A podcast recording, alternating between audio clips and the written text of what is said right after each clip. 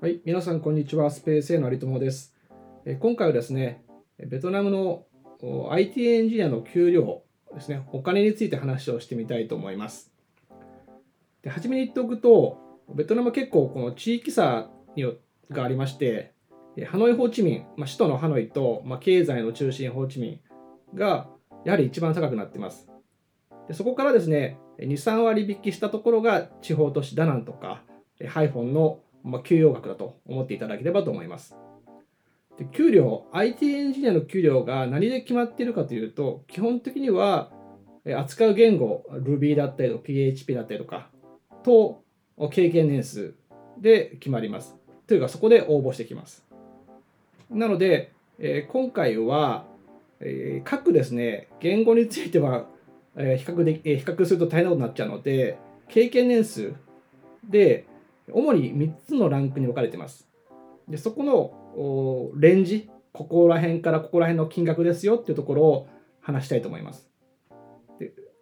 まあ、その前にちょっと言っとくと、フレッシャーを入れるというつあるんですけど、フレッシャーってのは要は、あの新人ですね。どっかのスクール出たばっかが、まあそういうのもあるんですけども、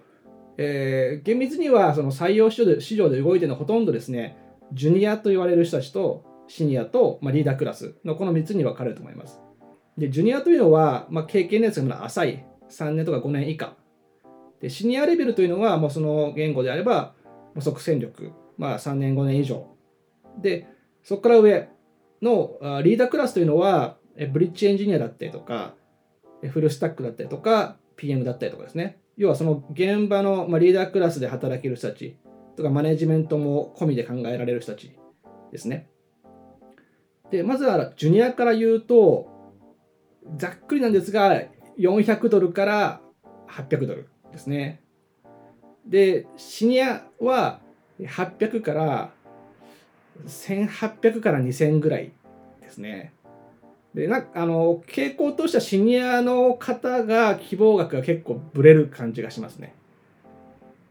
で、えー、よくですね、まあ、ベトナムのエンジニアの給料いくらぐらいとかで1000ドルぐらいっていう方もいるんですけど、まあ、あの、この辺の平均というと1000ドルぐらいかもしれないです、確かに。まあ、厳密に平均というものがあるわけではないので、えー、まあ、シニア、ジュニアの間を取ると、まあ、1000とか1200とかになってくるのかなと思います。で、リーダークラスですね。リーダークラスは、2000ぐらいからって考えてください。まあ、1800、2000ぐらいから、上は、えー、3000。だけども、ここはもう、あのシニアのとか、その、この技術のトップレベルとかマネジメントは相当できるとかっていうのは、欧米系とかいくら出しても欲しがるので、まあ、上は天井なしという言い方でもいいかもしれません。実際ですね、欧米系とか日本と変わらない価格で取ったりとか、本土でポンと引き抜かれたら何千万円とかなりますので、全然そこら辺はですね、今回ちょっとあの省かせていただきます。なのでまとめると、ジュニアが400から800、で、シニアが800から2000ぐらい、でリーダーはま2000以上で3000ぐらいが多いかなという感じですね。で、ここからはですね、実際にオフショア進出される企業の方が、まあ、実際どのぐらい人件費かかってくるのかっていうところを話をすると、例えばですね、最初にオフショアで進出してくる企業で多いのが、最初30名チーム作りたいっていうチームあの方多いんですね、かなり。30とか、次50とか。で、最初じゃあ30だと考えてみると、じゃリーダークラスが5名。で、平均がじゃあ2000ドルとしましょう。で、えー、シニア、ジュニアが25名。で、平均が1200。と考えると人件費は年、えー、月間月で4万ドルぐらいになります。となると、まあ、ざっくりですけど、まあ、500万以内には収まるかなと30名のチームで月の人件費が500万ぐらいですね。そう思うと、日本の30%ぐらいとか、3分の1ぐらいの価格に感じると思います。ただしですね、まあ、ベトナムの、まあ、オフショアの難しさとか、海外の難しさはいろいろあるんですけども、えー、ベトナムの場合ですと、やっぱり離職率は高い。日本に比べても高いですね。まあ、あのまたこれ別の回で話しますけど、離職率は20%から30% 20%より下だったら有料な企業と言えると思います。で、多いとやっぱ50%とか100%、年間全員辞めるとか、全然ありますので、その辺はですね、日本の感覚と違います。それから採用コストですね。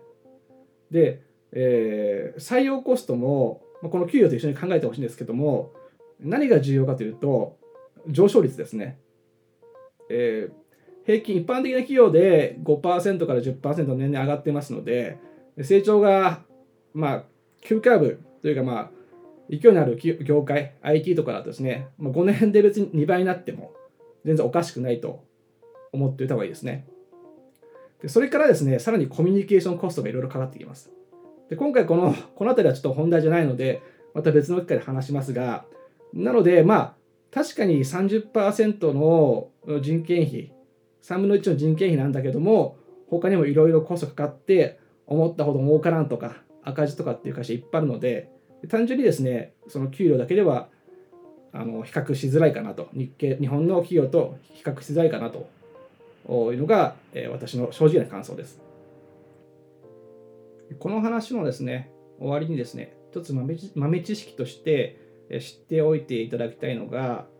えベトナムは基本的にですね、皆さんあの給与を公開し合うことに 抵抗ありませんので、結構チームのあのメンバー全員自分たちのお給料を公開し合ってると、まあ、要はみんな知ってるということを十分に理解しておいた方がいいかなと思います。で何が言いたいかというと、え採用時にですね、ある程度判断基準を持ってえ、給与のですね、え、判断基準を持って採用しないと、高すぎたり低すぎたりですね、えー、同じようなレベルなのに結構差が出ちゃうと、後々不満になりますので、まずはですね、採用するときに、大体、まあ、自社の中で基準を作っていくといいかなと思います。はい。じゃあ、この話は以上です。